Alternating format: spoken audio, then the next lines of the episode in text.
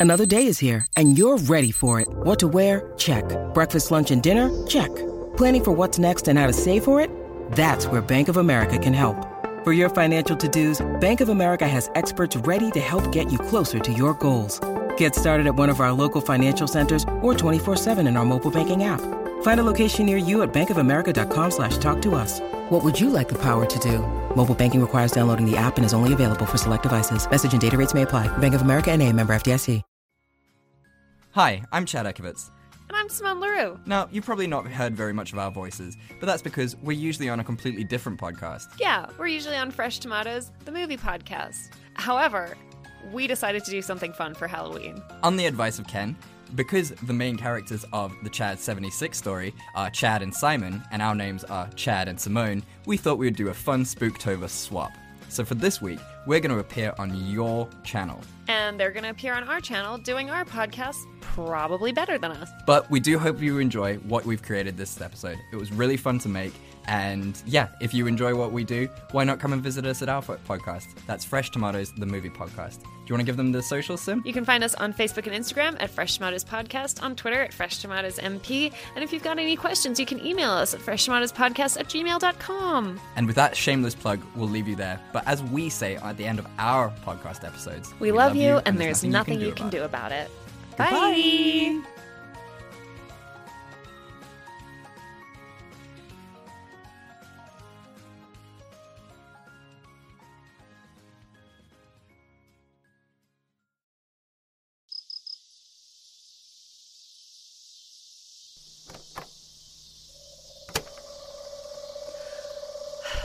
Day seven. Well, night seven. I'm all alone again. Still haven't made it to TomatoCon. but that was never gonna happen. I see that now. I don't know if anyone's gonna hear this, but if you're listening, I finally got Chad back for slamming my head against the car window.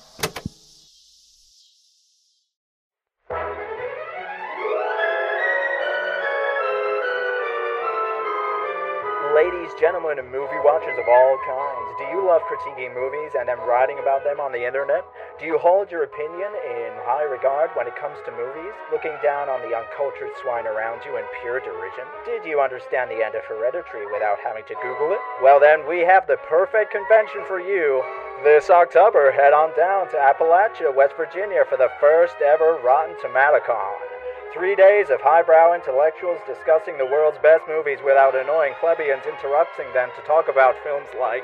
Uh, uh, the Dark Knight. Oh my god. So call the number on screen now and book your ticket. Oh my god, oh my god. It's completely free for you, Chad. Wait, what? That's right, completely free for podcasters. Terms and conditions apply. I should probably be worried about that, but never mind.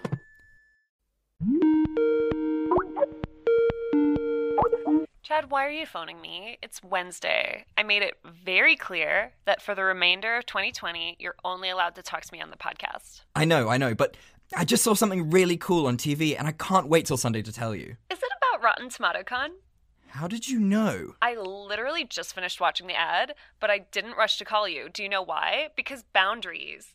We can speak as friends next year. For the rest of 2020, we are strictly podcast co hosts. But doesn't this count as podcast news? So. In the agreement you made me sign, you said I could contact you on non podcast days so long as it has to do with podcast news. Therefore, we can talk about this. Damn it, I knew I shouldn't have let you write the agreement. To be honest, I don't even know why I offered to write the agreement. Seems pretty self deprecating. Seems pretty self deprecating. Name of your sex tape. Name of my sex tape. Anyway, we should totally go, right? What? To TomatoCon. We should be there. You heard the ad. It's free for podcasters. It's a sign. Yeah, sure, the con is free, but what about like flights and hotels and stuff? And flights, room, and board are free for podcasters too. Terms and conditions apply. Did you hear that? Yeah. My TV just turned back on too, and that was super weird and sus. But convenient.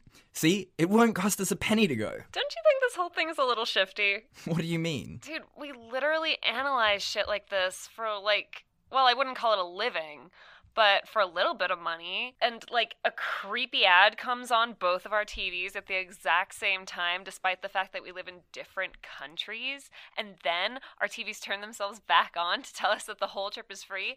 Oh, and I'm also pretty sure that the ad said my name specifically at one point. See? Then there's nothing to worry about.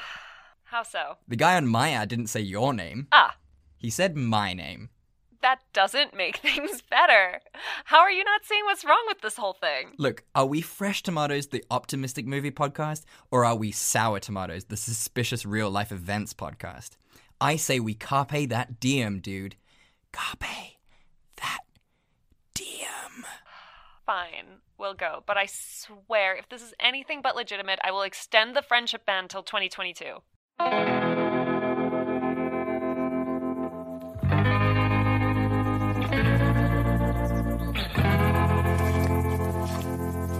It's so fucking hot. How can it be so hot? Day 12. Definitely day. Might not be 12. Haven't seen Chad in a while, but I know he's out there. I can smell him on the wind. Well, I could smell him on the wind if there was any wind. I think I'm going crazy. It must be the heat. Wait, is that.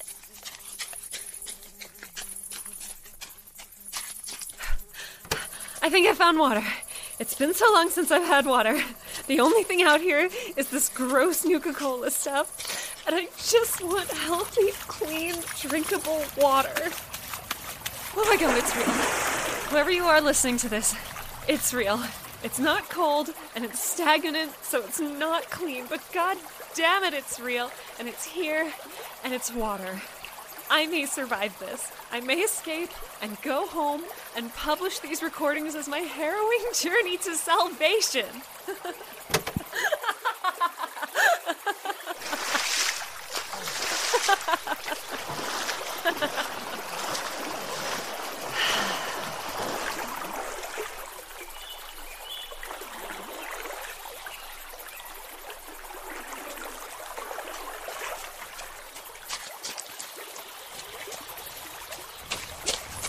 Cannonball!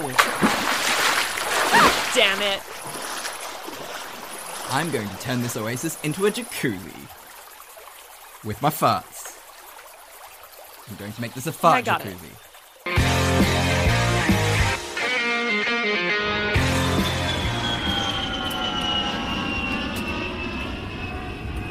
And so, if you think about it, that's why Mulan is the sequel to Moulin Rouge. Hello? Anyone home? Huh? I thought you would get a kick out of my comprehensive study of the Mulan film compendium. Were you not listening? Uh, no, sorry. I'm a little distracted. Okay, I'll start from the beginning. So you know how in Mulan, Shan Yu picks up that little girl's doll.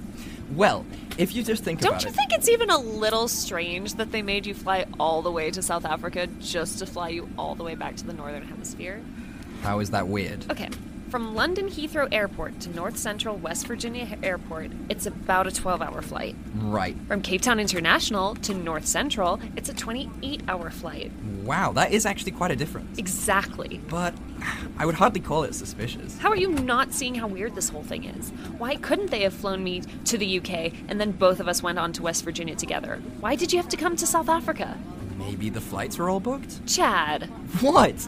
If I hadn't come to South Africa, I would have never met Rudy. And wasn't that a nice moment? Yeah, I guess. I also wouldn't have been able to dig out those Krugerrand gold coins I had hidden under the floorboards in my old apartment. So count it as a win. Why are you trying to be such a Debbie Downer on this whole trip? Okay, okay, I'll lighten up. If you can just admit that this is a little weird. Everything seems to have been set up just for us. Okay, now I think you're being a delusional Denise as well as a Debbie Downer. No, seriously, look around you. Yeah, all I'm seeing are people on an aeroplane, so what? Chad, look at their shirts.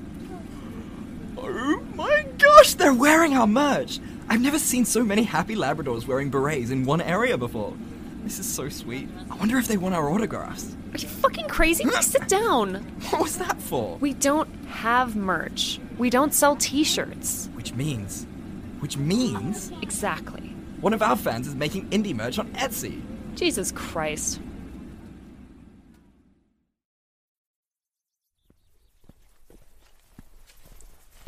So, how you been? Stop talking. Killed anyone else, or was it just me? Look, I want to be sorry that I killed you, But but I just can't be. You know you deserved it. You were being too chipper and unassuming about everything. Should I have gone about killing you in a different way? Maybe, but I stand by my decisions. I forgive you. What? I forgive you. You actually helped me work through a lot of issues I have about dying. It was actually a really freeing experience. Sort of how, like in in The Lion King, when Simba throws Scar off the cliff and all his hyena buddies come and help him out, and he's like, "Oh no, no, save yourselves, save yourselves, I'll be fine." And then they take him back to the elephant graveyard to heal his wounds. It was just like a really nice thing for you to do, but in like a super weird way. Okay, well, there's just a bunch of things wrong about what you said there, but let's just focus up on that thing you said about forgiving me. Yeah, what about it? Pretty noble of me, right? What? No, shut up. You can't forgive me because A, I didn't do anything wrong. B, you deserved it. C, I didn't say sorry. And most strangely of all, D, it seems like death doesn't have any consequences in this place. Yeah, I actually wanted to talk to you about that. How did you know I was going to come back? Simone? Do you think we're still in Appalachia, or have we moved completely out of Virginia, do you think? Simone! You didn't know I was going to come back, did you? Of course I didn't, but you were just being such a. such a chat about everything, and you just wouldn't stop. Even when it was really obvious that some sort of fuckery was going on, I knew that if I was by myself, I'd be able to get to the bottom of this without having to, you know. Have me around? Exactly. I mean, exactly. Okay. Okay. Yeah, okay. I mean, you had your reasons. I can see how, from your point of view, my attitude could be frustrating. I'm really glad that you can see my perspective on this. It's not that I don't want you around, it's just I didn't want you around at that time. Completely understandable. And it's like you said death has no consequences, so it's no big deal. Right. It's like riding a bike. You fall off and then you get back on again and you keep on traveling down the road. Perfect analogy. Or like or like digging a shallow grave. Exactly. Wait, what? Oh nothing. Wait, what the hell is that over there? Look. What? Retribution is mine.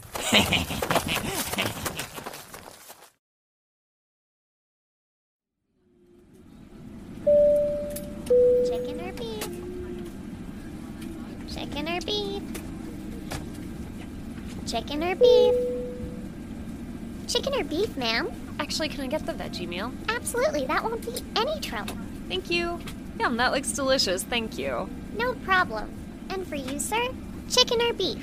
Or would you also prefer the vegetarian option? Beef sign. Thank you so much. Here you go. Thank you. No problem. Simone and Chad, hosts of the Fresh Tomatoes Movie Podcast. If there's anything else I can get you guys, let me know. Chicken or beef? Chicken or beef? Okay, that was weird. She was weird. You cannot deny she was weird. She's probably just a fan. If you look at our stats on Anchor.fm, the free podcast hosting app, which has so many great features for both the novice and experienced podcaster, a large demographic of our fans come from the US, so maybe they're all just localized to Virginia. Look, you don't have to tell me how great Anchor.fm is. It has all the tools to help you launch your podcast, and you can make money almost immediately with integrated ad campaigns. But are you telling me that 52% of US listeners are all from Virginia and they all just happen to be on the flight we're on? You're blinded by your excitement. Search your feelings. You know it to be true. Uh, this is your captain speaking. Uh, we're traveling in about 463 miles per hour, and uh, we, we have a nice tailwind driving us forward. Uh, we should be landing at North Central Airport at uh, about half an hour ahead of schedule. Oh, that's nice. Sure is. Uh, oh, if you hear a loud sucking noise, uh, followed by a big bang, uh, don't worry about it. Everything is a-okay. What the fuck? What's wrong? The captain literally just said that the plane is going to explode. Yes, he did. But he also said not to worry about it. Two ears, one mouth, Simone. You should do twice as much listening as you do talking. Okay, fuck you. Fuck this. I can't take it anymore. We need to get out of here. Simone, we're 20,000 feet up in the air. What are you gonna do? Skydive out of here? If I have to. Clearly something is up, and for whatever reason, you're just not seeing it. You're not stupid, so I really have no idea what's going on with you. But if you're not willing to save yourself, then I can. Uh, this is your captain again. We're uh, experiencing some turbulence. Uh, we should pass through this uh, cloud field soon, but until then, please uh, return to your seats and fasten your seatbelts. Thank you. Chad, we're crashing. I can literally see flames and smoke billowing from what used to be the right wing. This is not turbulence. We're going to die. Okay, this is pretty bad, I'll admit it, but considering we got this flight for free, it's not actually that bad. Ow! What was that for?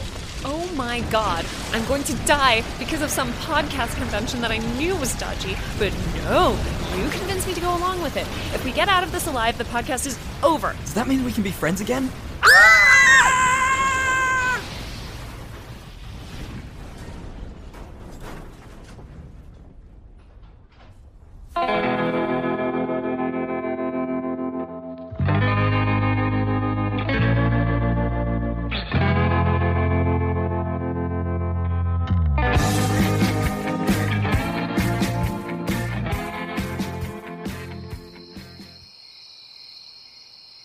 What the fuck? Where the hell am I? Night one, I guess. Maybe that's not the wisest decision to reset the day count every time I die, but I can work out a better system later. I have no idea where I am. Chad fucking killed me. I guess he was just getting his own back, but still. Ow. I have to figure out where the hell I am. Maybe this thing will help? Pip Boy. I don't even remember putting this thing on, but it looks pretty useful. Ooh, it's got a map. Camp Wanna Grind a Lot. That's original. Who named this place? A 12 year old boy? Looks like there's a couple people congregated down by that body of water. Okay, I don't have any food or shelter. And it's not too far from where the Pip Boy tells me I am to the lake. If I stay here, I might die. Again. And then, who knows where I'll end up? I just want to go home. I hope whoever those people are, they're nice.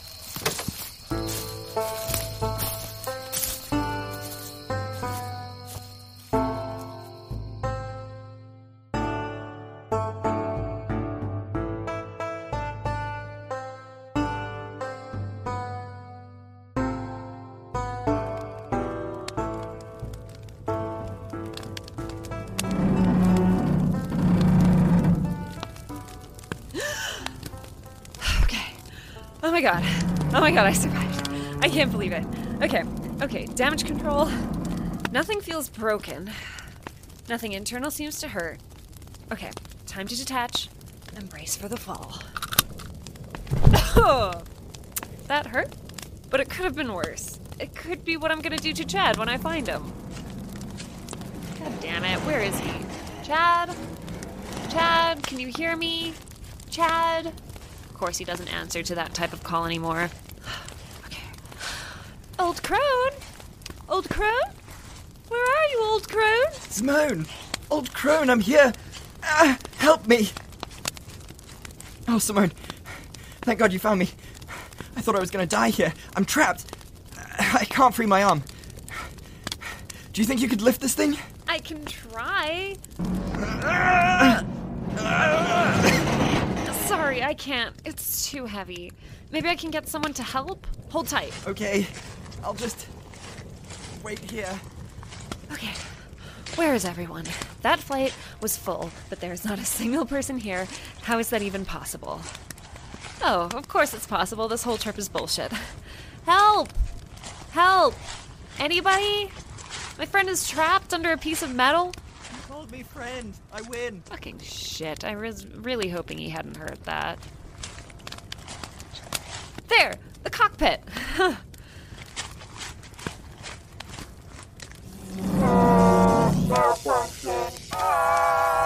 Jesus Christ, he's a robot.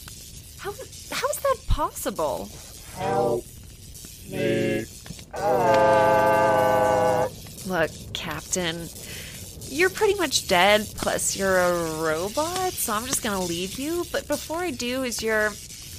guess you would call it blood. Is it actually engine fuel? Okay, cool. Well, you don't really need it anymore, so. You're not gonna need your head anymore. Plus, it's just your chest I actually need.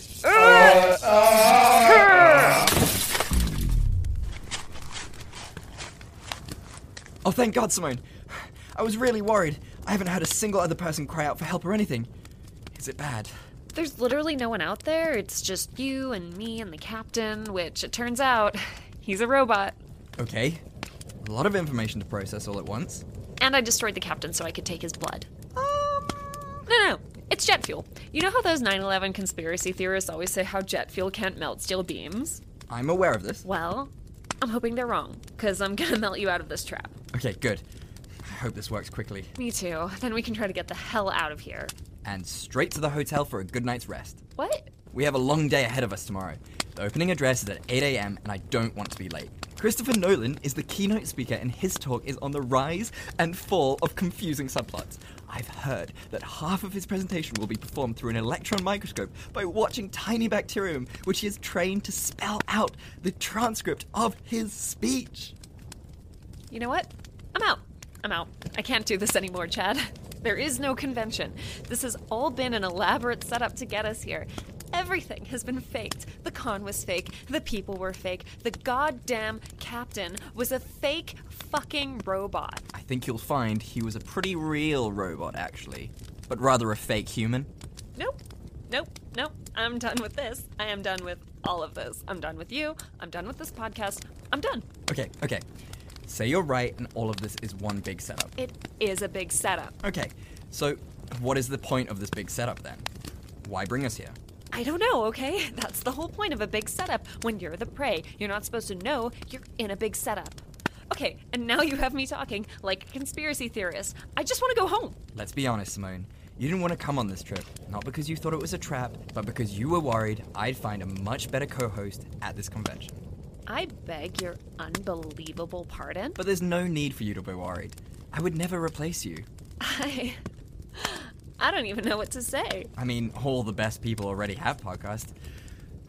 So I guess I'm stuck with you, kiddo. Stuck with me. Stuck with me. I'll show you stuck with me. Wait, wait, what are you doing? What are you? Show You're you. getting it in my mouth! My Stop! microphone. Look, I'm sorry about this, but you left me no choice. And hey, at least you're no longer stuck with me. Wait, no, no, stop! Ah, ah,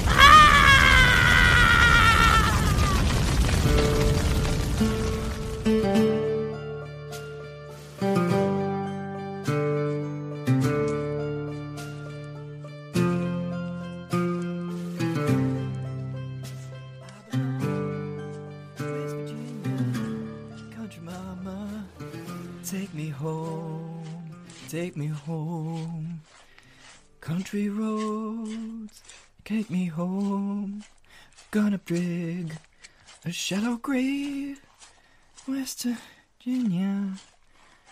Country mama. Okay, so now what do I do? I killed Simone and I haven't seen another person here for like the longest time.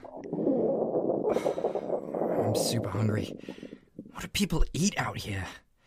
I heard America was the land of plenty. The only thing I've seen plenty of is plenty of nothing. Simone would have found that funny.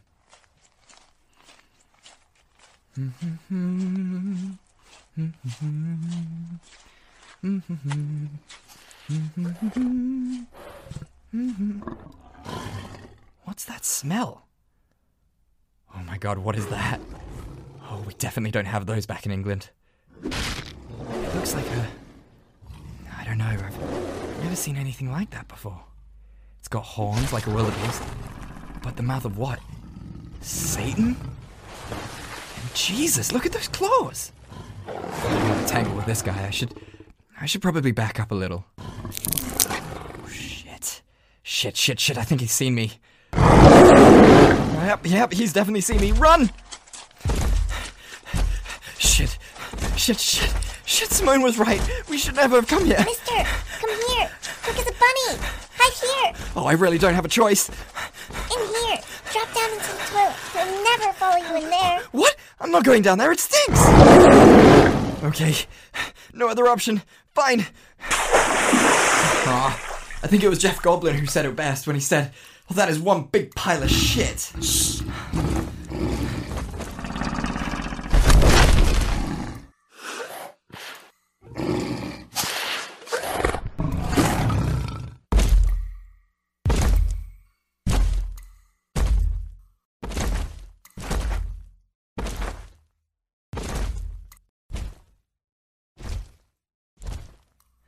I think you're safe. Thank you for helping me.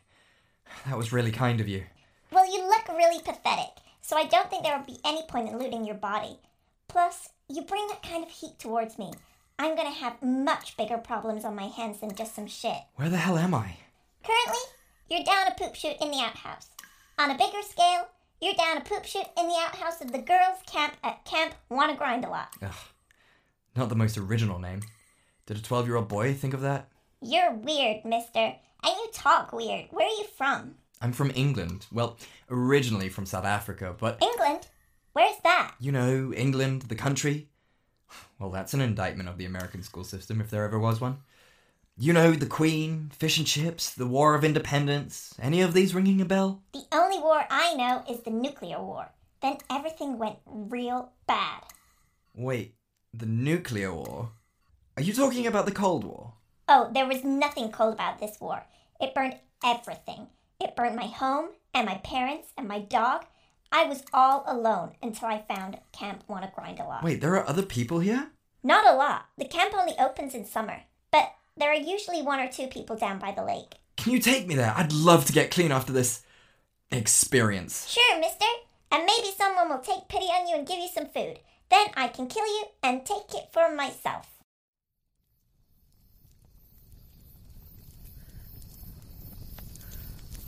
Thank you for your hospitality. I have no provisions or anything. It's really not a problem. You can stop thanking us. We were once in your place. It's tough out here. Plus, we'd have never let a smoking hot babe like you just sit out here helpless waiting for someone to kill you. There aren't enough hotties left in this world. It would be a damn shame if we lost one more. Ew. So, what brings you to Appalachia? You don't sound like you're from around here. Oh, my friend. He saw an ad for a convention for movie enthusiasts and he wanted to check it out. We're podcasters and our plane crashed and now we're here. Okay, I understood about five of those words. What's a podcast? Are you suffering from radiation poisoning? There hasn't been an airplane that was flyable in about two decades. What? Yeah, I think Simon's right. Planes don't fly no more. You can always trust Simon to be right about nerdy shit. Shut up, Chad. Wait, you guys, what year is it? Yep, she's definitely suffering from radiation sickness. We should kill her before she turns feral. Damn shame that. Uh, I'm pretty sure she was gonna sleep with me. Shut up, Chad. Look at her face. She's genuinely concerned. Simone, it's 2201. Planes don't fly anymore. Occasionally, you used to see a chopper, but we think Chad and his crew of morons took down the last one. Hey, bro, don't blame me for being an excellent shot. Just because you shoot like you score pussy, don't come attacking me for my mad skills. Jesus Christ, you're such a moron. I don't even know why I agreed to this truce. You and your goons. Goon? Who are you calling goon? Don't you point your finger I'm, at I'm me. I tired swear of to this. God, I'll It's break you it and off. the banging Don't at the you come goddamn over there. station. And I swear to God, Simon, you call me a goon one more time, I'm gonna No, put out everywhere I this go, campfire just with leave me your the fuck face. alone. I Guys. can't get away from Who the that. hell are you You calling are a weird. goon? I swear to God, Simon. Guys, Guys. I left South Africa in the year 2020. How could I possibly be in the year 2201 right now? Please, please tell me you guys are lying. Sorry, bro. We ain't lying. Yet Chad almost exclusively lies to women to get them into bed, but he wouldn't lie just for the hell of it. Amen to that, sister. Oh my god. Oh my god, what the fuck is happening? I have traveled in time, I've killed my best friend, he's killed me, and we've both come back to life, and there are monsters everywhere, and I have this tape recorder that I just keep talking to, and what the fuck? Okay, okay, calm down. I know you're probably going through a lot right now, but. Oh but my god, Chad's still out there. I need to find him. He probably doesn't know what's happened. Simone, you you can't go out there right now. It's the middle of the night. There are loads of awful, evil things out there that want to kill you right now. They're not. Noct nocturnal, nocturnal. They, well, they sleep during the day and they wake up at night. You don't want to mess with them. First thing in the morning, we'll head out and search for him. If he has his Pip Boy turned on and hasn't cloaked himself, we should be able to find him pretty quickly. Okay. Okay. Yeah, you're right. So, get some rest, little lady. And if you get cold, Chad is always here for you to spoon with. Just remember, it's easier to share body heat if we're both naked. But wow, you are just the worst.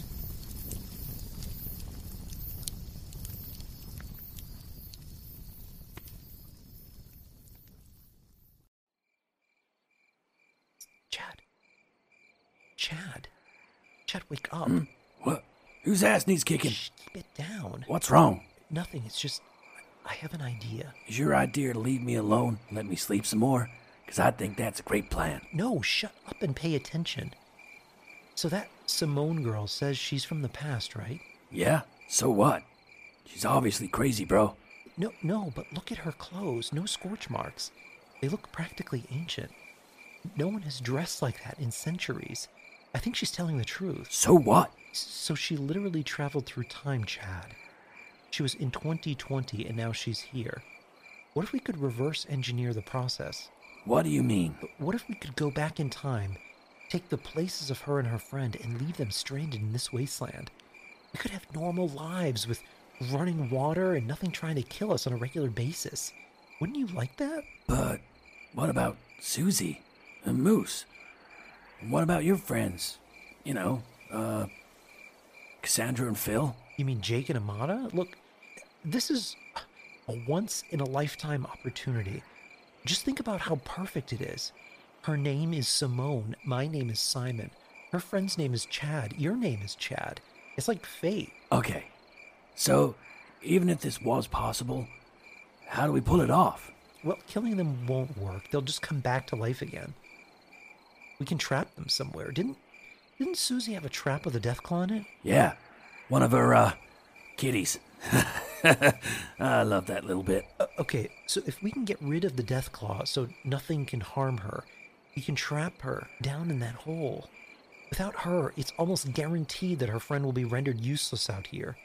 Then we'll escape into their lives. People back then weren't that smart, so we could definitely just take their places like nothing happened. And then how do we get back to the past? We'll have to get Simone to take us to the site of the plane crash before we throw her in the hole. Maybe there will be some clues there that'll help. This sounds crazy, bro, even by my standards. But it also sounds like a boatload of fun. If I can go back in time, maybe I can bang my own great great great great great grandmother. That shit would be totally wild. So we're agreed. In the morning, we'll help get Simone to take us to the crash site. Then knock her out and trap her in Susie's pit and then take their place in the 21st century. Deal. I'm sure gonna miss this place, though. Sure, me too. Especially the cannibalism. I sure do love eating people.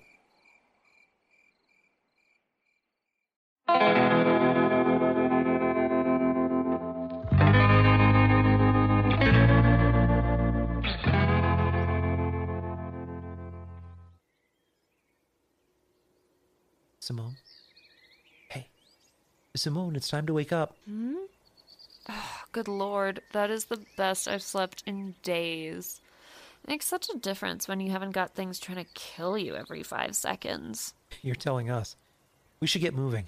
Your friend could be in danger, so the quicker we find him, the better. Plus, we should also check out the crash site. We may find something that will help you figure out how to get back home. It's really nice of you to help me. I did not expect to see people, let alone nice people, out here. Even Chad's turned into a bit of a dickhead since we've been here. I can tell you from experience that it's in their nature.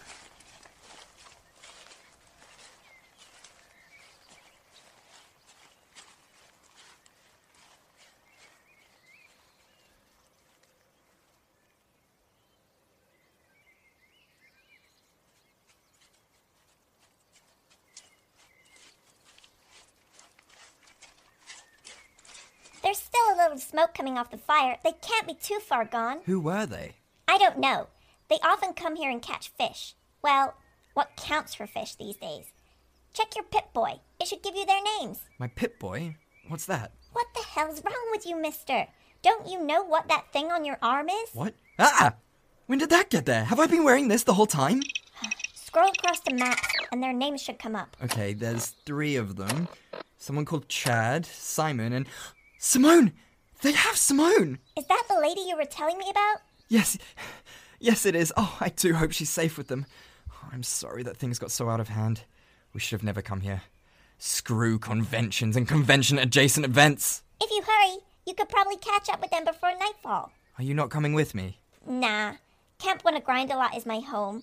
I don't need to go on adventures no more. But I will always remember you as the shit covered weirdo who played hide and seek with a death claw. So long, mister. Well, I better get a move on then.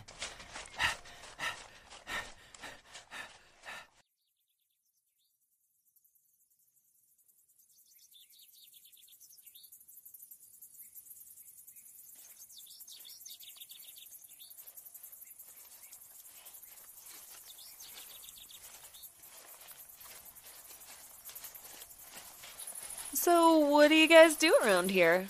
Whatever we want. It's pretty sweet. I used to run a gym with a few bros of mine, but then some stuffy official said I wasn't allowed to do it anymore. Oh, why? Uh, some bullshit about me trapping people and killing them for their bottle caps. It's all political, if you ask me. But that is what you were doing. Pipe down, Peter the Purple People Eater. Just because it's true don't make it any less bullshit. Hey, Simone, any chance you remember where the plane crashed? I think it was a couple miles this way. Why? I was thinking if if Chad, your Chad, wanted to find you, he'd probably go there, right? It's it's kind of the center of all of this weirdness. You have a point. Okay, let's go that way. Hopefully, he has the same idea as us. Simone! Hey, Simone, wait up! Oh my god, Chad! Chad, you found us! Look, I am really sorry for everything. This place made me a little crazy. No, no, I was the crazy one. I should have listened to you. You've always been the anchor of this podcast, and I should have trusted your judgment.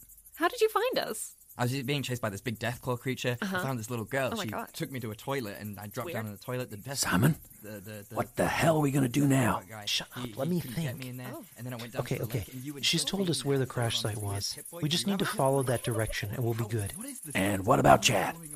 Uh, that Chad, not me, Chad. The other Chad, old timey Chad. You could take him, right? In a fight? Are you kidding me? Look at him. Where are his muscles? Dude's a disgrace to the name of Chad. Are they talking Okay, great. us? You, deal know, with him and I'll deal with Simone. really it can't be that hard to take her down. I think, I think Good plan, bro. pay attention to this. Why couldn't you be more like be this when we were in the vault? We would have made an amazing team. Where the need is great enough, even good men can turn to evil. And there's the nerdy Simon I've come to know and pick on. So, I'm thinking surprise attack. Yeah, get the advantage. In three, two, Um, can we help you guys with something? uh, what? Hmm? Oh, oh, nothing. We were just, um, Planning to steal. your lives. Damn. It is really hard to think of something on the spot like that. What? Look, old school bros, life out here is tough, and we just want normal, simple lives, like yours. So, in typical wasteland fashion, we're just gonna take what we want. We're, we're really sorry, but you've had a good run. How old are you guys? Like 34? We're 27! It doesn't matter. We're gonna go back to the past. You're staying here, and that's that. Brother Chad, as soon as I heard you were also called Chad, I knew one of two things were gonna happen. I was either gonna fight you or have sex with you. And honestly, I am saddest one and not the other, but this is just the way the biscuit breaks. The saying is, that's just the way the cookie crumbles, you monster! Look, I, I really don't want to fight you, but I do want your life. I don't like doing this, but Chad wasn't lying when he said I was a people eater. And with eating people comes great strength. Bring it on, you little bitch. These are tiny fists of rage. Punch! Surprise punch! Kick!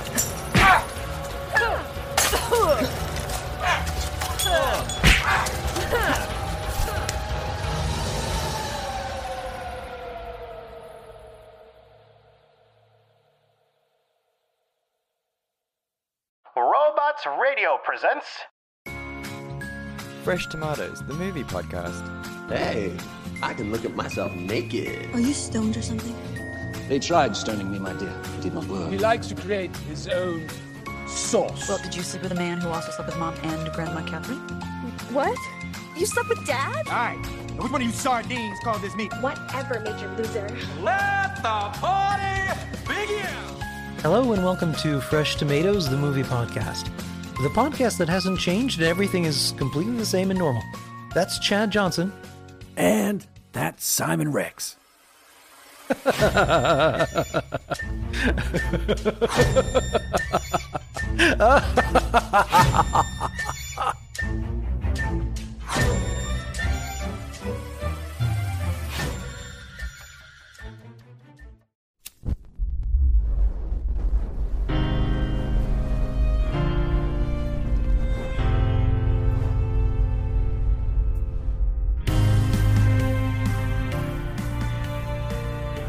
You have been listening to Chad's A Fresh Tomatoes Fallout 76 story.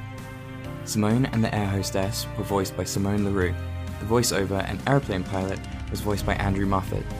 The little girl from Camp on a Grindelot was voiced by Sky Moffat. Chad was voiced by Chad Ekovitz. Simon Rex was voiced by Kenneth Bigu.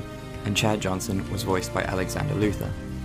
This has been a Fresh Tomatoes Chad A Fallout 76 Spooktober Switch story. All rights reserved. This audio production is copyright 2020.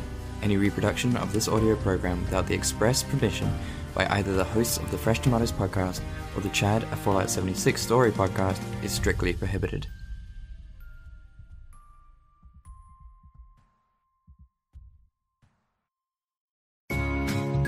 Fresh Tomatoes, the movie podcast. Hey, I can look at myself naked. Are you stoned or something? They tried stoning me, my dear. It did not work. He likes to create his own sauce. Well, did you sleep with a man who also slept with mom and Grandma Catherine? What? You slept with dad?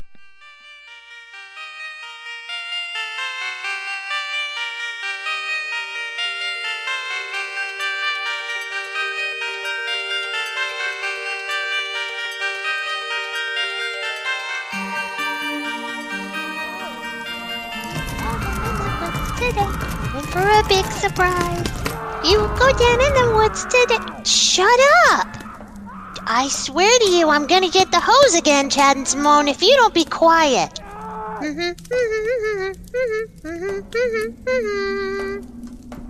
Jess, Jess, where are you?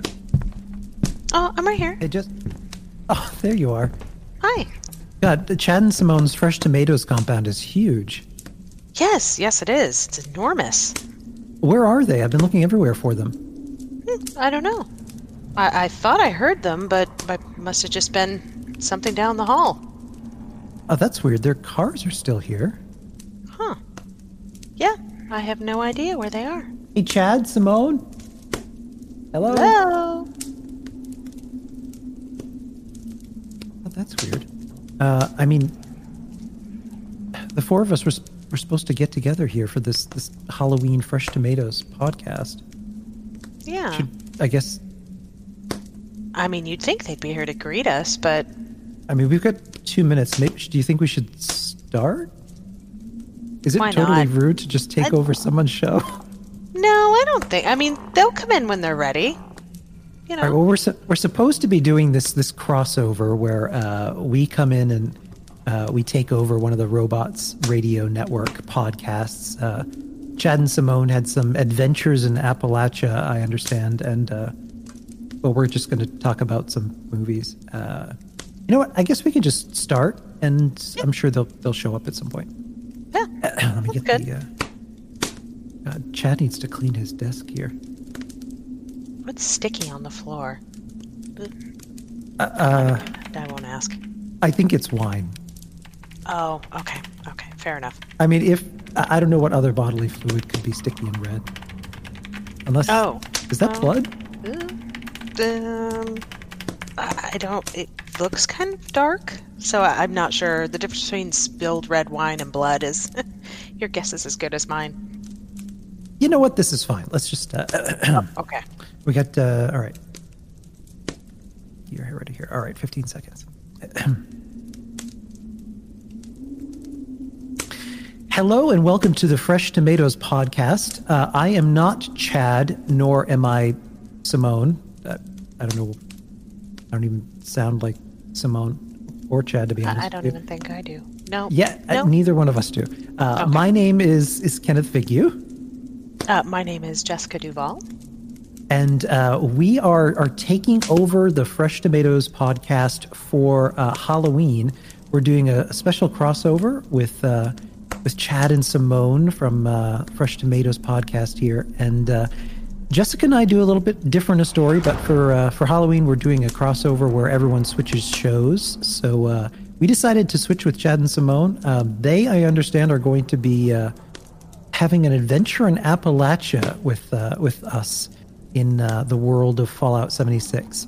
So if you want to hear what they get up to, uh, we'll be dropping that in our podcast feed on Halloween, and I'll put a link uh, to the show notes here for you. Um, we're supposed to be here with with Chad and Simone, but they Mysteriously disappeared. yeah, we're not sure where they are. So uh, we'll we'll just you know what we'll just dive in here. Uh, as you know from from Chad and Simone, the Fresh Tomatoes podcast is going to take a, a a new look, uh, some optimistic eyes at some of the most notorious pieces of garbage uh, that ever materialized on film. and uh, most recently, um, just last week, in fact, um, Jessica and I hosted a uh, lovely Halloween drive-in um, in our Fallout 76 video game world, where uh, in the video game I, I constructed a camp that looks like a drive-in, and through the magic of computers, I uh, created a drive-in experience. So uh, I picked two pieces of crap that we watched. Uh, One crappier than the other. Really though, really, Jess. You know what? You know what? I, I'm gonna go with with door number two on the movie selection because you know, I I, I have a soft spot for really bad sci-fi. So Oh, really? yes. All right. Well, you know what? Let's let's go out of order then. Let's start with Plan Nine. Okay. So uh, we watched Plan Nine from Outer Space. That was the the second uh, movie that we saw. And if you're not familiar with that movie, um, that was a 1959 picture. It came out uh, for summer 1959, July 22nd to be precise. And it was um, created by none other than notorious uh, Hollywood B movie character uh, Edward Wood. That Um, eccentric bag of crazy. eccentric, beautiful man. Uh, speaking of movies, um, if you ever get the chance to watch Johnny Depp in the movie Ed Wood, I cannot uh, recommend that movie enough. It is so It- It's same. Say, I absolutely love that movie. They, Tim Burton just did a whirlwind of wonderfulness with that movie, and that actually made me watch Plan Nine from Outer Space. exactly. and I same, fell in yeah. love with it. Yep. And Martin Landau, who played Bela Lugosi in that, um, Yes. the late Martin Landau, was so good in that role. When he just deadpan says to Ed Wood, "No one gives a fuck about Bella." yes. Yes. He did amazing. He did so amazing in that role. Pull the strings. Yeah, pull the strings. I love when he has the temper tantrum. Yes. Oh, yes. I, I and I love Johnny Depp as Ed Wood. He's just magic. I mean, it's just magical. I, I mean, I know that Johnny Depp has a lot of character actor, you know, that, but he just does this Ed Wood character so wonderfully. Yeah, he really does. My favorite he- is when he takes out his teeth and he starts just casually talking with his front teeth missing. Yes. that was the best. Well, 1959's Plan 9 from Outer Space um, is a really unique piece of film. And if anything, um, you know, taking a look at the fresh tomatoes, or excuse me, Rotten Tomatoes, uh, it's rated 67% uh, on the tomato meter with a 46% audience score. Um, I mean, on, on IMDb, it, it, it has uh, four out of 10 stars. Which is Um, technically not bad. I guess not. I, I mean, out of all of the movies that he did, um, this one, I guess, is so bad that it's just charming. Yes. Yes. Um, Extremely underrated, in my opinion. It completely. In fact, um, it- after it was kind of an obvious colossal failure, um, it didn't do well, but it, it gained started of a cult notoriety starting in the 80s um, when it was dubbed by two authors, uh, Harry Medved and Michael Medved, um, who dubbed it the worst film ever made in their book, The Golden Turkey Awards. Um, in fact, uh, Wood was given uh, two awards for worst director ever and worst film ever. Um, wow.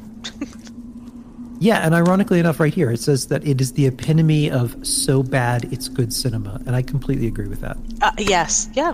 No, I completely agree with that as well. That sounds right for that movie.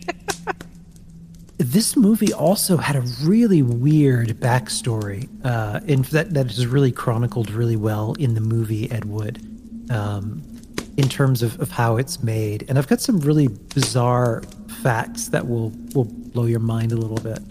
Um, first of which is it was Bela Lugosi's last movie. Um, when we were watching it, there's there's some scenes, and I kept bringing down everyone because we were having a lot of fun, but.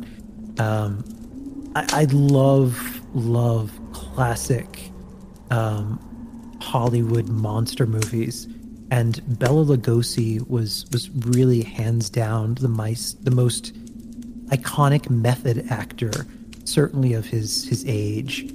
He brought such a stage presence to Dracula, um, and created so many of the tropes that are still copied today as vampires go um, with the the stare um, and the leering um, that that presence, that loom, and also the commanding voice, um, that kind of uh, really Romanian accent that just rolls off the tongue and is both seductive and terrifying at the same time. yes. Yes. Like like he he brought all of that to uh, to the stage, so to speak. Yeah, I mean, with Bela Lugosi, I mean, he's one of the icons of, you know, Boris Karloff's Frankenstein. And, Oh, yeah. you know, it just, he's one of those, you know, with the Swamp Thing, like, he's the major monster role person. And he did have a very commanding presence when it, and my favorite part of it was, is how they would only light his eyes. That was always my favorite. And Yep. that's been mimicked so many times. I mean, I have to say one of the other best ones where they do that with the lighting of the eyes is Morticia from the Addams Yep. Family. They did, they did it like just using that. Oh, it, it brings that cinematic. Just this person is evil, just by the lighting of their eyes. That's it. Yep. Yeah, he uh, uh, he developed a really unusual friendship with with Ed Wood, who was obviously a, a huge fan of his. Um, and shortly after they began their friendship, Ed Wood uh, cast him in his 1953 film Glen or Glenda, which that we could talk at length about that particular movie oh, if nothing, do that movie. if nothing, and, and I really, we should do that movie in the drive-in yes, because I, yes. for one thing, that movie was way ahead of its time. Yes, it was. You want to talk about something that, but it also is like the most bizarre art house movie I have ever seen in my life. Can you imagine people's what reactions they're going to have? Don't even like- tell them what movie. Don't even tell them this is the movie we're watching. Yeah, I mean, they were probably like, "What the fuck is this?" When Bela Lugosi it just cuts back and forth with him like, "Pull the strings." Yeah, pull the dancing, strings. walking through their lives. It's doing this kind of creepy, omniscient, like I don't even know what kind of yeah. But he just wanted to give him a role. Um, Yes. And Wood would continue giving him roles. Um, Plan 9 from Outer Space was supposed to really highlight and feature him. Um, unfortunately, um, Lugosi had uh, both a heart condition and a notorious drug habit, and he passed away not too long after the movie started production. on August 16th, 1956. Um, it was. Um, it's unclear the footage that he, he included of Lugosi in Plan 9 from Outer Space, um, if that was originally shot for a movie that he was going to make called The Vampire's Tomb with Lugosi, or if he'd intended that to just be for Plan 9 from Outer Space. Um, that's one thing that even historians aren't too clear on. But at any rate, Lugosi passed away, um, and his role for the remaining scenes in the movie was kind of posthumously played um, by another fellow, who I think was a chiropractor. I loved the whole thing in the movie too, in in Ed Wood, where oh, yeah. they were trying to find him, and then he's like, "Wait, put your arm up." yep, that's him. and he looked enough like Lugosi from like just the eye level up. Yes. that he could just cover his face and that's all they did with him where and you you definitely could tell but at the same time it was a good stand-in but you could tell it wasn't bella like yeah. it, I mean, when also how many times like it was? It, there's probably uh, like 30 seconds of footage of Lugosi in in that survived in the whole movie. Oh, and yeah, and it throughout the movie, it was just him kept running cutting. in and it out was of the literally house. the, Yeah. it was the same footage, like used two or three times.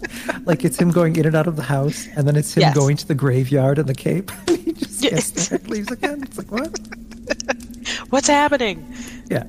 I'm going to tell Um, you right now uh, that had more of a cohesive i understand what's going on other than the other one we'll be getting into but right now we'll stick with plan So I finally I, I put together what the plot of that is, and I've got a wild ass story to tell you. I can't, Oh, which is why I'm saving that one for last. fantastic. Because when I Fantastic. looked into how this movie was made, it's going to blow your mind. oh boy Um, yeah, it was chiropractor Tom Mason uh, who played as Lugosi's double. Um, the other interesting thing about this movie that that's covered really well in the movie Ed Wood, um, the original title of Plan 9 from Outer Space was going to be Grave Robbers from Outer Space, but in order for for Wood to get his movie off the ground, he needed funding. He couldn't find funding from anywhere. No studio would touch this thing, so um, he he ended up getting um, the movie funded by a really really devout Southern Baptist fellow named J. Edward Reynolds, and um, he the way that that Wood kind of fools them into making this movie is hilarious. Um, but every now and then they would put their foot down. Um, they were so offended by the title of the movie of grave robbing in general, they made him change it. Um, and then Wood and other members of the cast went into doing a full body baptism. at his- yeah. Oh yes. yes i church in the remember that. yes yes i remember that. Um, so uh, Tor Johnson, um, who is this looming, leering figure, um, was a wrestler that Ed Wood got to play one of the characters. Um, and I do have to say, when we we saw the movie uh, last week, because it was the first time I've ever seen it, he was cast perfectly in Oh, that he makeup was. with those dead eyes.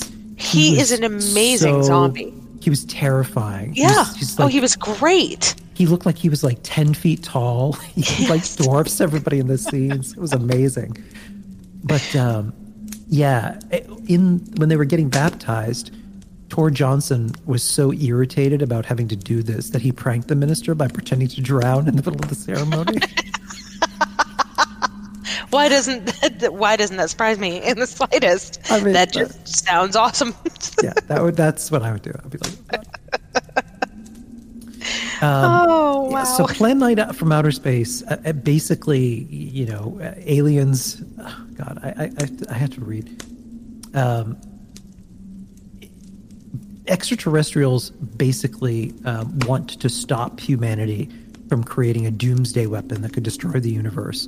And so these aliens come to Earth to execute Order 66. I mean, Plan 9.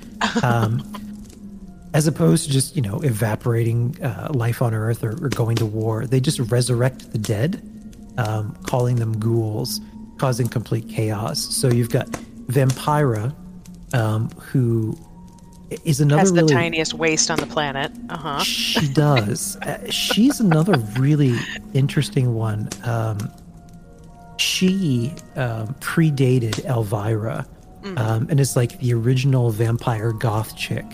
Um, We're Mhm. talking like like 1940s um, classic um, tapered neck, pale skin. Um, she had a really high opinion of herself Uh, She- yeah. uh, she wasn't paid enough to talk, and so she just kind of drifts through the movie, like completely doesn't say a word. Um, Just her ominous presence, just roaming in and out of the graveyard, yeah, so she does nothing through the whole movie except wander around and pretend waist. and her very Um, long fingernails. Yeah, with her with her, you know, like 1990s secretary fingernails that are like five inches long. Like, how do you wipe with those nails? Yeah, uh, basically. Yeah. that. Um, yeah, so she, uh, her act was kind of stolen by Elvira, um, and I think there was a lawsuit over that. They, you know, obviously didn't like each other. Yes, uh, but I'd like to point out that Elvira did do it better. I mean, I agree. a- as Yeah, far as the Elvira. charisma goes, it's Elvira all the way.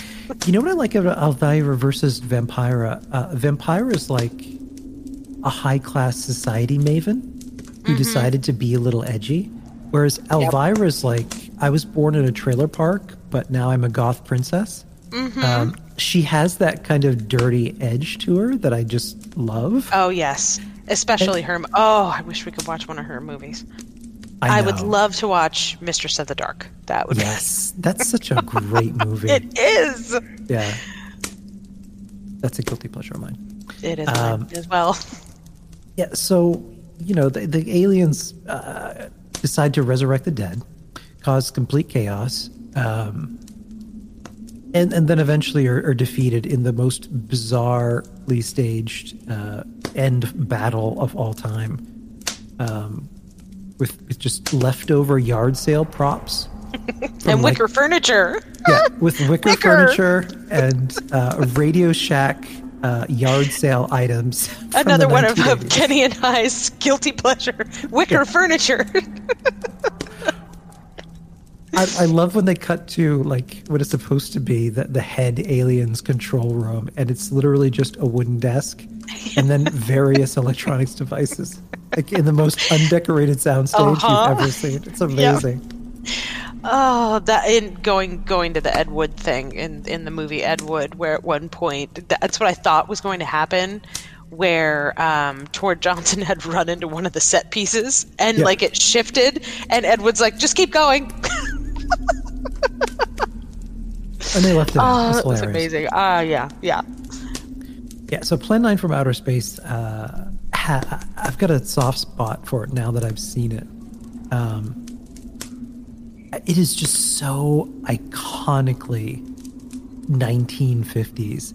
Like Yes. every bad trope of 1950s movies, um, every B movie uh, blunder and just uh, awkward everything is just in this, including, you know, long uh, dialogue Oh. that, that goes Oh, nowhere. just oh, it drones on, and you're just like, "Is there a plan?" Oh, get it? it Yeah. Like, what's happening in this scene? What? Why are they staring at the sky and having a 15 minute session of dialogue that goes nowhere? Yeah, I I mean it's it's it's super gothic and, and weird. Um, the other hilarious thing that I just loved so much is they didn't even try and mask the fact when they were cutting back and forth between footage that they shot, you know, in in real locations and an mm-hmm. obvious sound stage that probably measures five by five. Yeah. The, the graveyard set i- is night all the time, and they'll go from like day footage immediately to the night footage, and it's supposed to be like I'm only wondering. I'm only wondering if he had something in his mind about that, like, oh, look over here, it's so peaceful and it's daytime, and then all of a sudden you go to the graveyard and oh, they're coming and they're bringing the dark with them. I don't know. That's just kind of where I went. yeah. Maybe that, but I could just be like way out of left field with mine, where it was just really badly shot. but Ed Wood had um, the people in this film were, were, were uh, really his weird and wonderful friends. Um, Mhm. Like in real life, he surrounded himself with just the strangest people. Um, that now, if you take those same people and you transported them in time and space, it would be the average group of friends in like Oh, New yeah. York City or San Oh, yeah. Francisco. Like they're all very weird and different and quirky uh, in like a fun way. But you know, this is 1950s America, so it makes them all the more outrageous. weirder. Yes, yes. What what I have to say is is uh, what I really like about this movie is the reason why I like it so much is because of all the stuff you know behind it. Like if I hadn't have watched the Ed the Tim Burton Ed Wood movie, I would have never watched Plan 9 ever in my life. No. And because of Tim Burton, I watched it and went, this movie's great.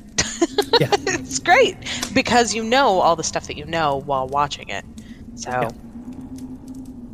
One of the uh, one of his friends is the psychic Criswell, and I actually love the beginning and ending with him, um, Mhm. where he does that "Greetings, my friends. We're all interested in the future." yes, yes. So Criswell, uh, I had to look up who he even is because I didn't even know. Um, at the time that the movie was was being made, he was the star of a, a Channel 13 television series called Criswell Predicts, and um, back then there were a lot of, of psychic personalities that had TV shows, radio shows, um, where they would basically just you know make up stuff. yeah. Uh, yeah.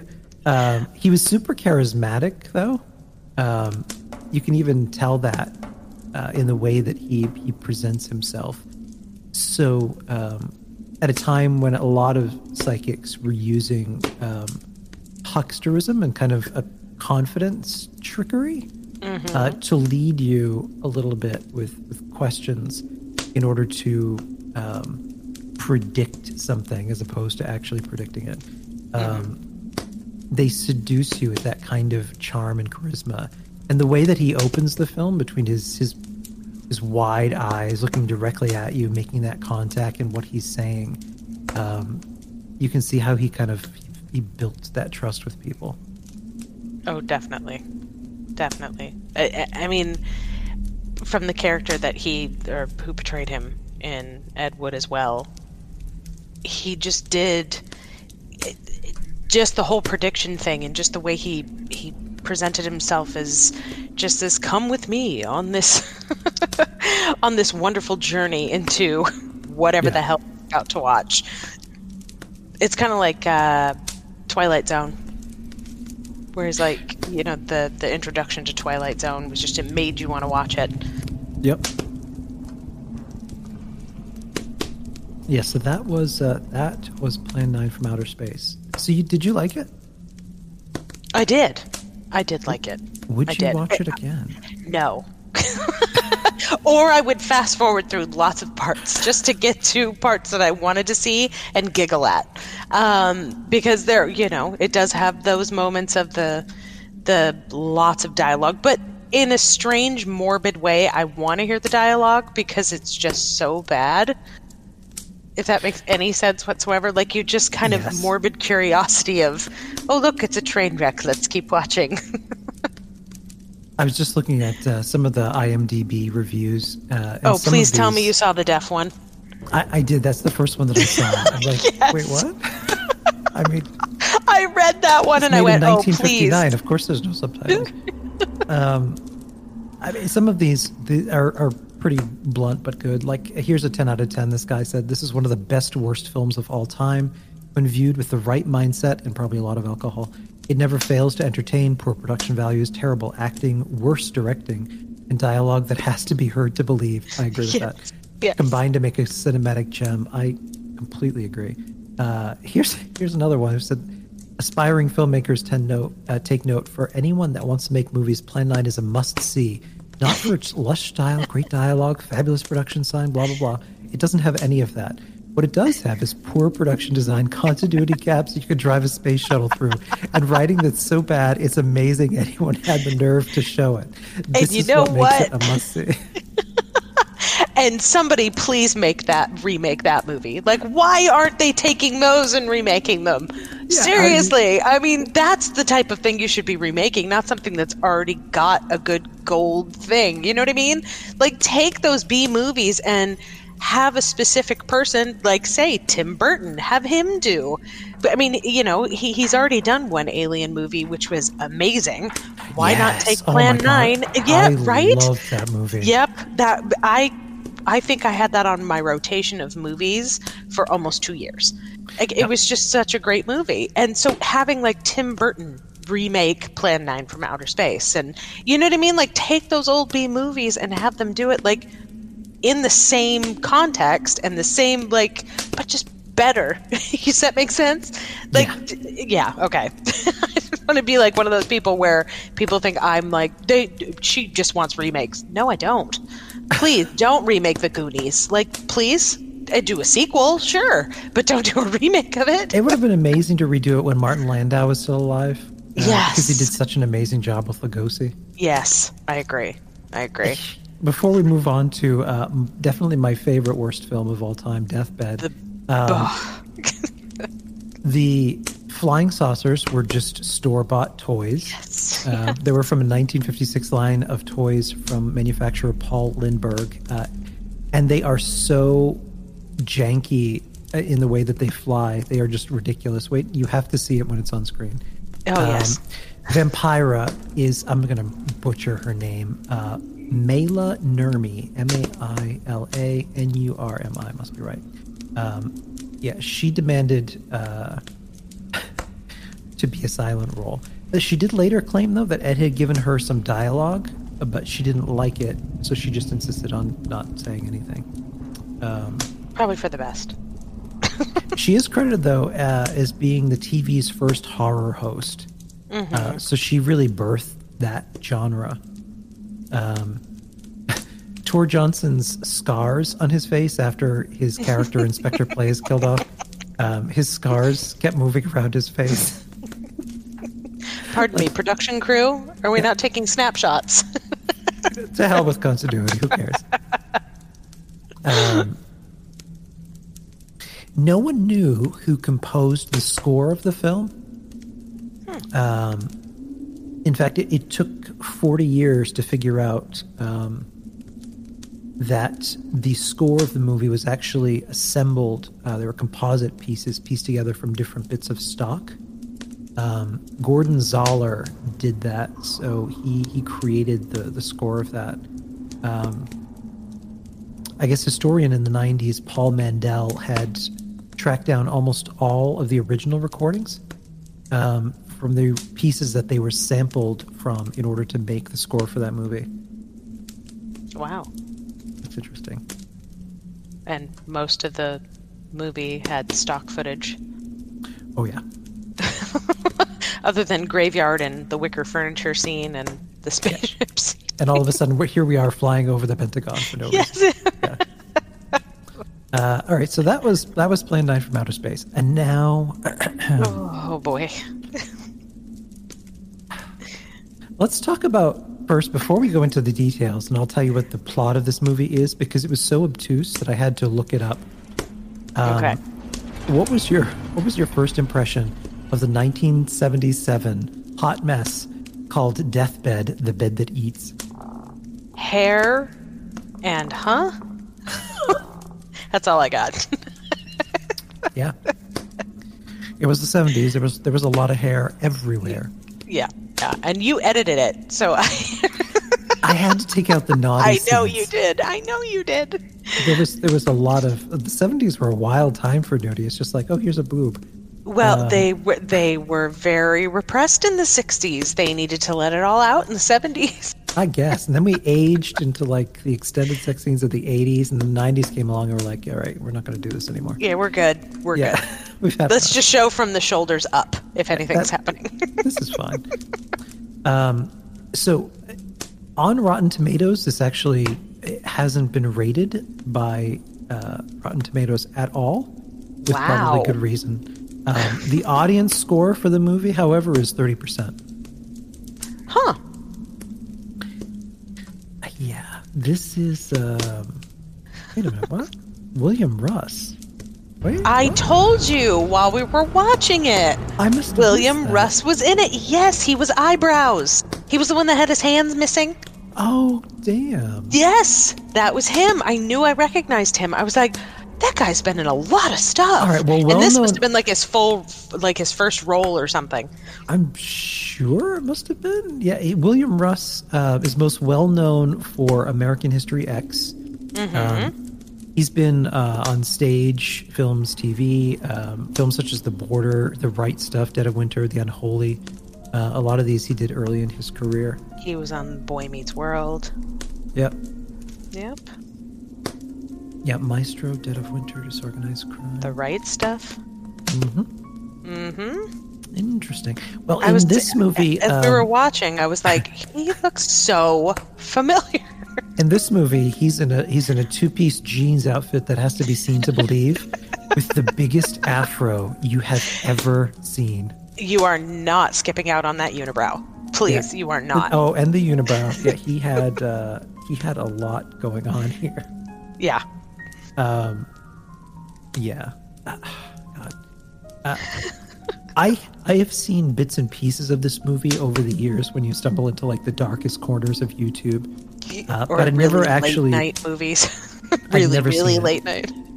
Um, this movie, um, let me paint a picture for you. This movie opens on black, it's just a black screen, and all you hear is eating noises. Sounds like someone eating like a really juicy McIntosh apple. Um, and that's supposed to be the bed, uh, a, this bed that eats people. Um, like the opening scene of the film is literally this couple just deciding like you know hey let's go you know find this let's break into this house uh, and do it uh, with you know we have we brought a snack they, they brought a little picnic. chicken. they brought some some kfc uh, a bottle of wine apples. and a couple apples for afterward you know after you do the nasty you want to You get you, little you want those peckish. apples Yeah, you get hungry. the apples are a good palate cleanser Agreed. I agree. that's a good tip apples, apples and bananas, great palate cleansers. And before you get going, there there is a- a little known fact, people. Uh, better than Spanish Fly, um, KFC. I'm telling you, that, Oh, that yeah. gets, that gets things rolling.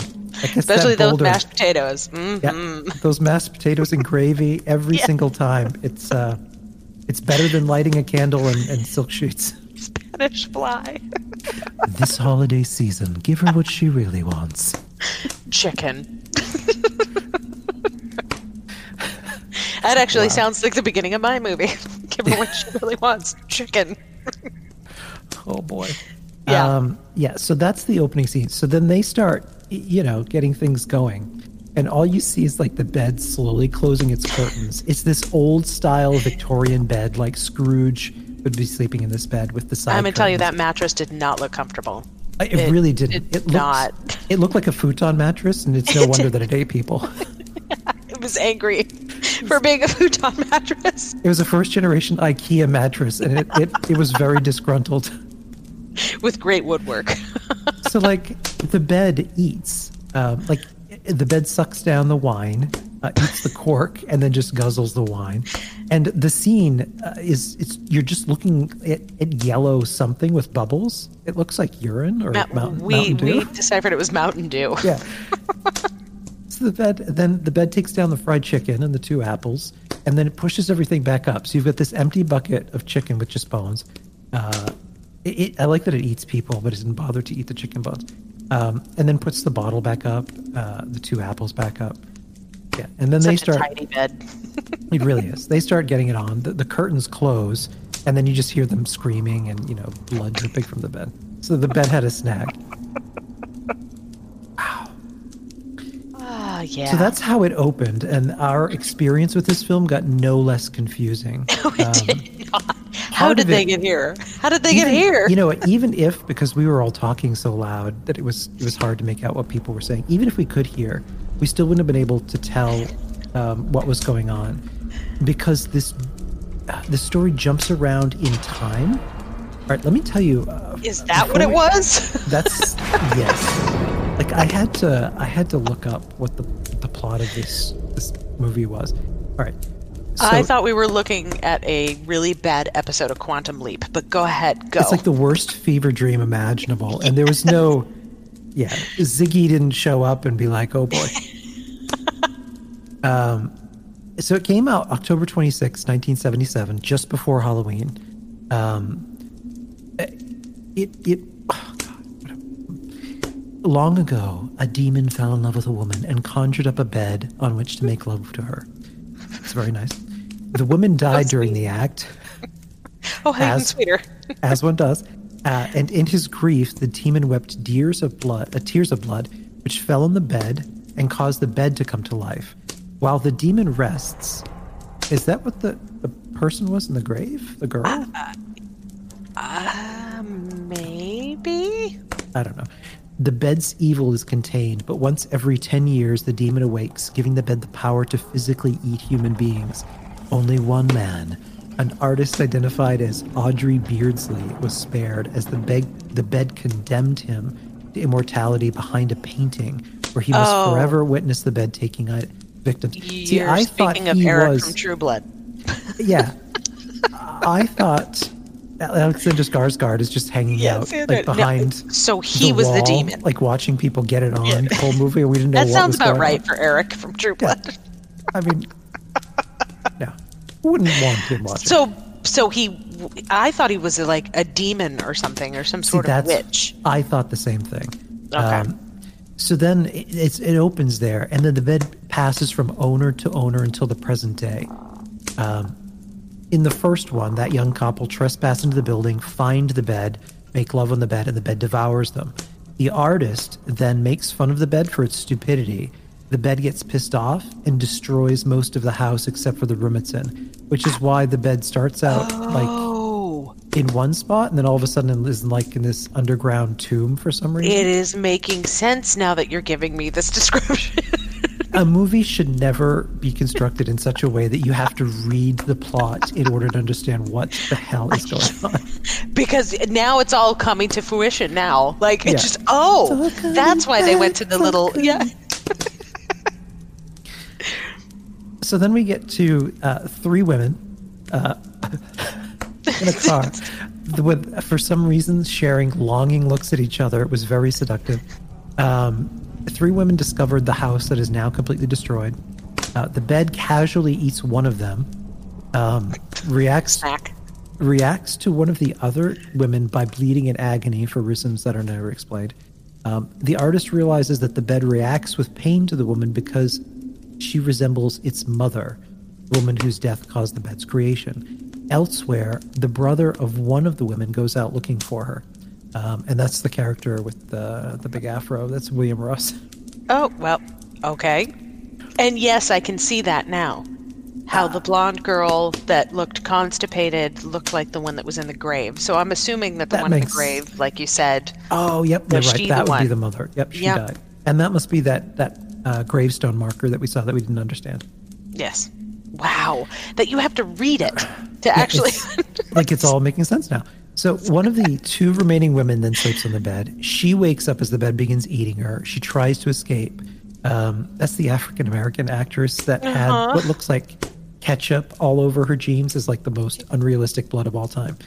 The bed like snares her in its sheets, drags Oh, her back to be just- eaten hilariously. Um, the last woman left alive unsuccessfully tries to save her. So then the brother comes along, finds the surviving woman, only to have the bed trap them both in this underground room. The brother attempts to rescue the previously eaten woman, and you know by now she's obviously eaten. Uh, it- he tries to stab the bed, and yeah, I remember that. yeah, the bed eats his hands, and like leaves him just with skeleton hands, which looks so fake. Oh Um, boy. So then we come I wonder to the how long he had to hold those underneath his sleeves. Yeah.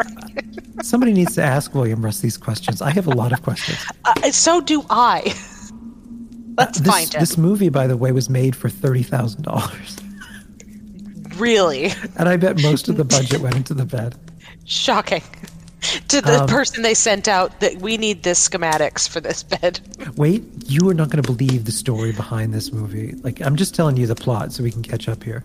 So now we come to the finale. So the demon that created the bed falls asleep. You know, he's, he, he ate a lot of people today, uh, which renders the bed powerless and allows the artist to communicate with the woman. He describes a ritual that will destroy the bed.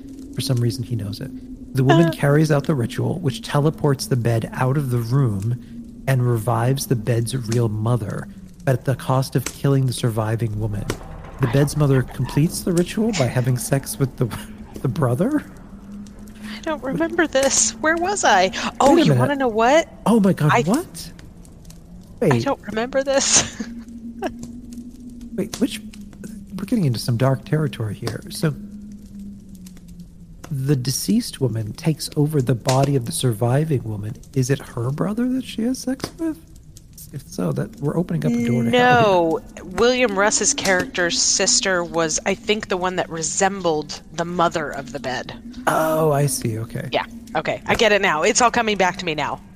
So the coming bed's, back. so the Sorry. bed's uh, mother has sex with the brother in this stone circle, and then the bed explodes and dies, uh, and the artist finally passes on. wow. Scene and scene. So I, I, I'd like to point something out. So I was looking on IMDb where it was saying the goofs of the movie. Now we bypassed this because we were just discussing the whole plot of the movie. But Yeah. uh, while the gangsters are playing cards on the bed, one fires a gunshot into the bed. The other makes a hand motion with a gun as if he were also firing, but no gunshot sound effects were heard. We couldn't hear that, but there was no sound of the gunshot. Yeah, there's there's a scene with Mario and Luigi playing cards in like some in what looks like a budget porno when they both get eaten. For some reason, the bed leaks its yellow foam onto the floor and it just eats them that way. It's so weird. It's it's the it's the bed's bile is just. but now that you've had to verbally tell me the story of the movie, I get it. But would I watch that shit show again? No. Uh, I, you know what? I wouldn't mind. So now you're going to listen to this because I Okay, looked up the okay. backstory because I needed to know more about this this hot mess. Okay. So George Barry, um, who made the movie, this is the only movie he ever made, uh, and it's probably for good reason. Um, so George Barry, um, he's he's living in the Detroit suburbs. Uh, in 1972, he had an interest in film. He decided to make one. Um, so he, he starts putting together this concept for film. The beginning shots, where it's just eating noises over black video, there was supposed to be something in there, uh, but they either lost the footage or couldn't afford to shoot the footage. Um, so, yeah. Because the budget was so tight, um, most of the movie is told in through the dubbed in inner thoughts of the characters.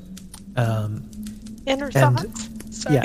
the ghost behind the painting is described as Barry as being David Bowie esque, which I can kind of see. Yeah. Yeah. Yeah. Um,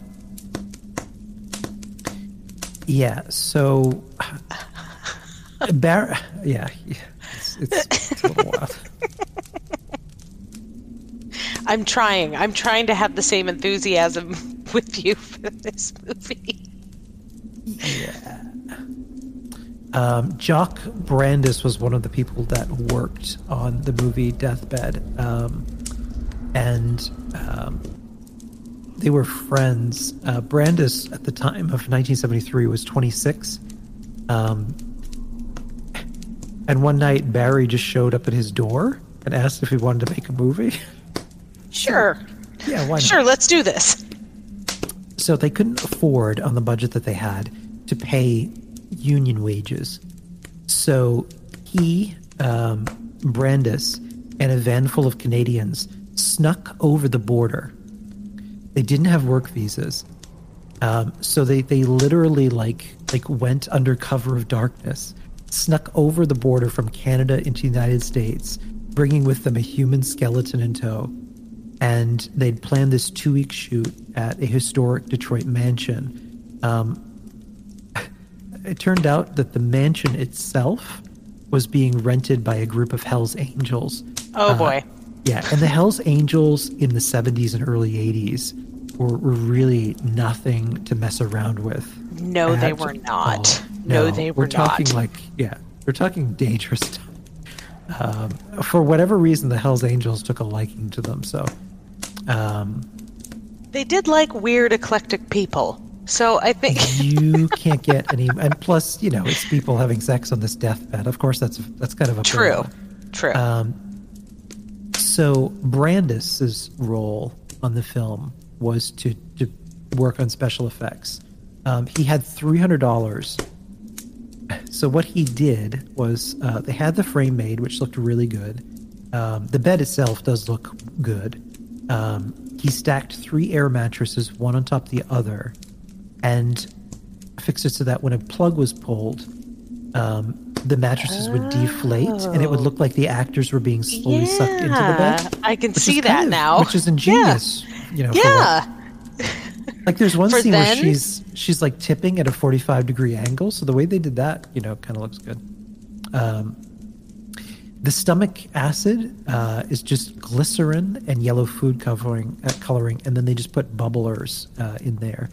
Um, and they went around and they bought uh, every container of yellow food coloring available in the city of Detroit, Detroit to make this movie. um, And then, you know, Ethel's like, I need that yellow food coloring and I can't find any. I'm trying to make a flour cake.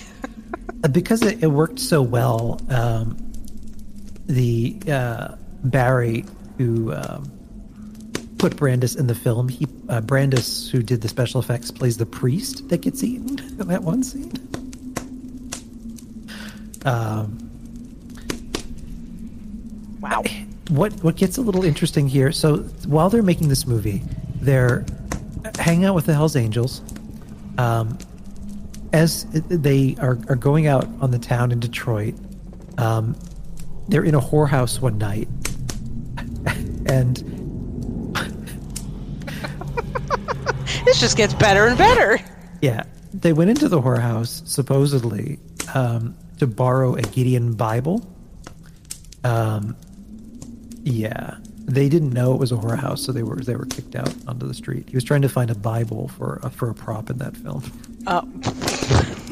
you went to the wrong place. That was the wrong place. Unless you found that one converted one. That's just like, oh yeah, sure, I got one right here. So what makes this wild? Um, it only took two fe- two weeks to film. Um, they got it done. It would take four years to edit the movie to completion. Um, and by the time that was all done, the movie was so bad, uh, and by then so out of date because you know now we're we're we're coming forward to 1977. Four years. Yeah, Four years. it it never uh, no one cared to pick it up so it sat on the shelf for decades um, what they didn't know is that a pirated copy of the film had made its way through europe copied and copied and became a really big cult classic over there um, and it wasn't until 2004 that it was finally released on dvd um, yeah Well, it makes sense with the whole Europe thing. They back then they had some pretty strange fucking movies. Oh yeah, I mean, if you look at this movie on the surface, as bad as it is, it's so surreal. Yes. it's, it's like a, a really messed up art house film.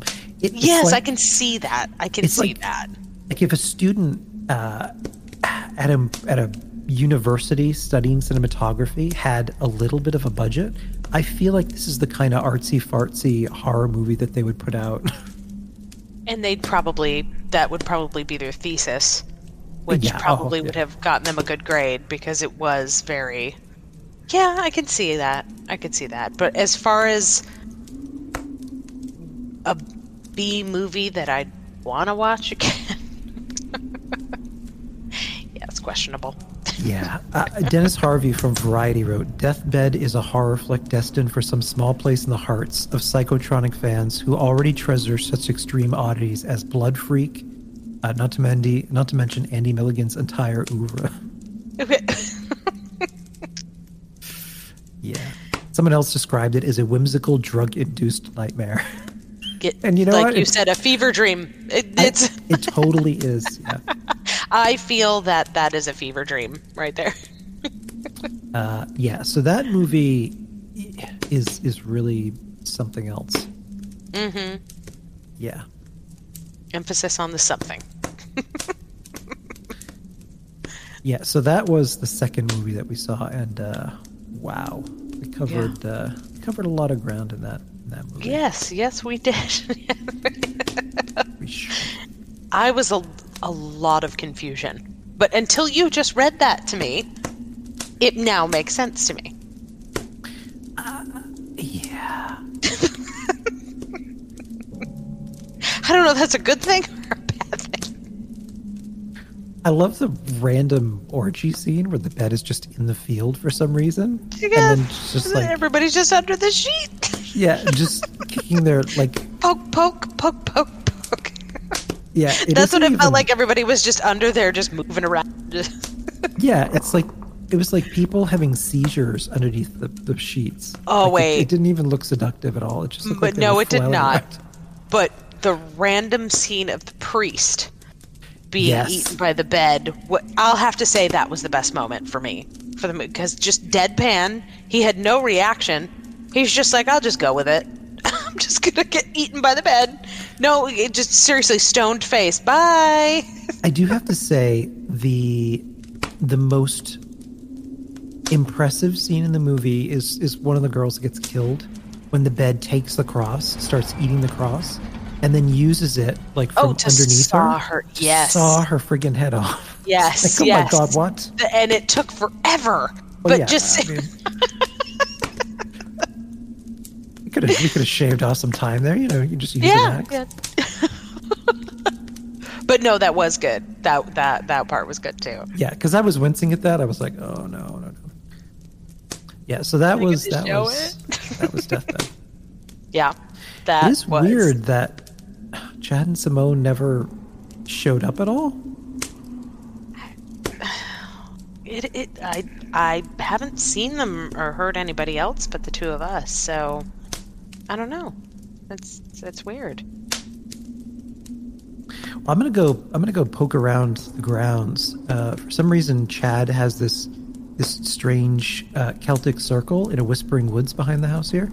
Oh, I'm gonna go okay. poke around in there. Um, Eh, I'll, I'll meet you in a couple minutes. if yeah. yeah, uh, well, if you know what, let's split up. If you can take the haunted swamp, uh, where the sexy teens were killed. Yes, uh, I was going to go that way anyway. Yeah, we're good. Of, well, yeah. Well, you know, you got things to do. Mm-hmm. Uh, so you check there. Uh, I'll I'll check uh, that that strange whispering Celtic circle, um, and then we'll hope for the best. Cool. Well, this has been uh, this has been Fresh Tomatoes podcast, as hosted by me uh, and Jess here. Um, a little bit about our show. We uh, we're in chat a Fallout 76 story. It's based on the Fallout 76 video game, but we tell um, the dark humor, original storytelling stories uh, with a cinematic sound. Um, a lot of humor uh, and interesting, compelling characters. Even if you're not into the video game, um, I think you'd find the stories fun and interesting um, in a way that, that people connect with. And particularly on Halloween, we'll be uh, dropping my my really emotional pet project, which is our version of Ray Bradbury's classic tale, um, "Something Wicked This Way Comes," which I've been really looking forward to. I had a lot of fun doing that. I the wait until you hear this. I can't wait. I'm excited. Literally the best episode that we have ever done. It's so good. Fantastic. Um, so yeah, if you guys want to check out our show, you can find us at Fallout 76 Podcast um, or chat of Fallout 76 Stories available on all podcasting platforms. Um, all right, well, I'm gonna I'm gonna head outside and uh, I guess we'll end the show here. Let me okay. turn this off. And uh, all right, great. I'll catch up with you later. See ya. All right.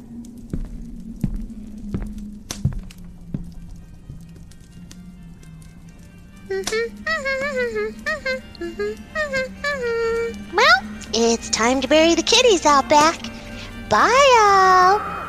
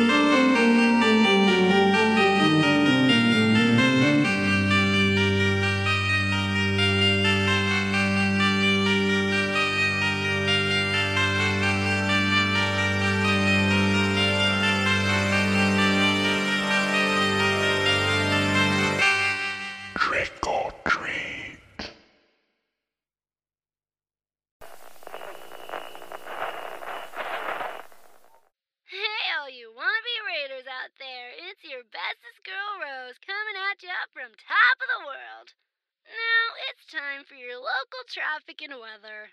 Well, looks like almost everyone's still dead, so traffic is at a standstill. and now a word from our sponsor, because they're totally not bribing me with massive amounts of chems or anything. Seems as the stuffed shirts are back at the White Springs playing games with that total loser Modus. But hey, if that's your thing, whatever. So if all you squares wanted to hear more totally sort of, but maybe not boring stories about rebuilding Appalachia and being all goody two shoes, definitely not Raiders, check out this thing they call a podcast. The Modus Files, whatever that's supposed to be on Spotify, iTunes, and wherever else you listen to those things. Double ugh. They are not paying me enough for this. Till later, this is Rose. Raiders rule! You've been listening to a Robots Radio podcast. Smart shows for interesting people. Check out all the shows at robotsradio.net.